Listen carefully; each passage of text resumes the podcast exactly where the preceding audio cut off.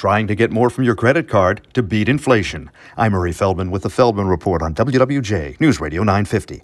More consumers are now applying for credit cards that give them perks as a way to beat inflation. So, which is better, a card that gives travel rewards or cash back? Creditcards.com says take the cash back, especially since many of those rewards points can shrink if the airline or hotel changes the rules, and sometimes they do.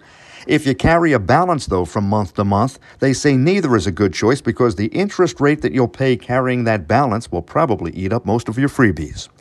The retail scoreboard, not a very pretty picture. Half of retail and grocery workers have witnessed a theft or attempted theft. Hostile acts are up. Customer disputes with workers are up. Violent situations in the stores are up. The study from the firm Axonify. Some believe the stress of inflation, higher interest rates, and two out of three households saying they're financially challenged are contributing factors. With the Feldman Report, I'm Murray Feldman, WWJ, News Radio 950.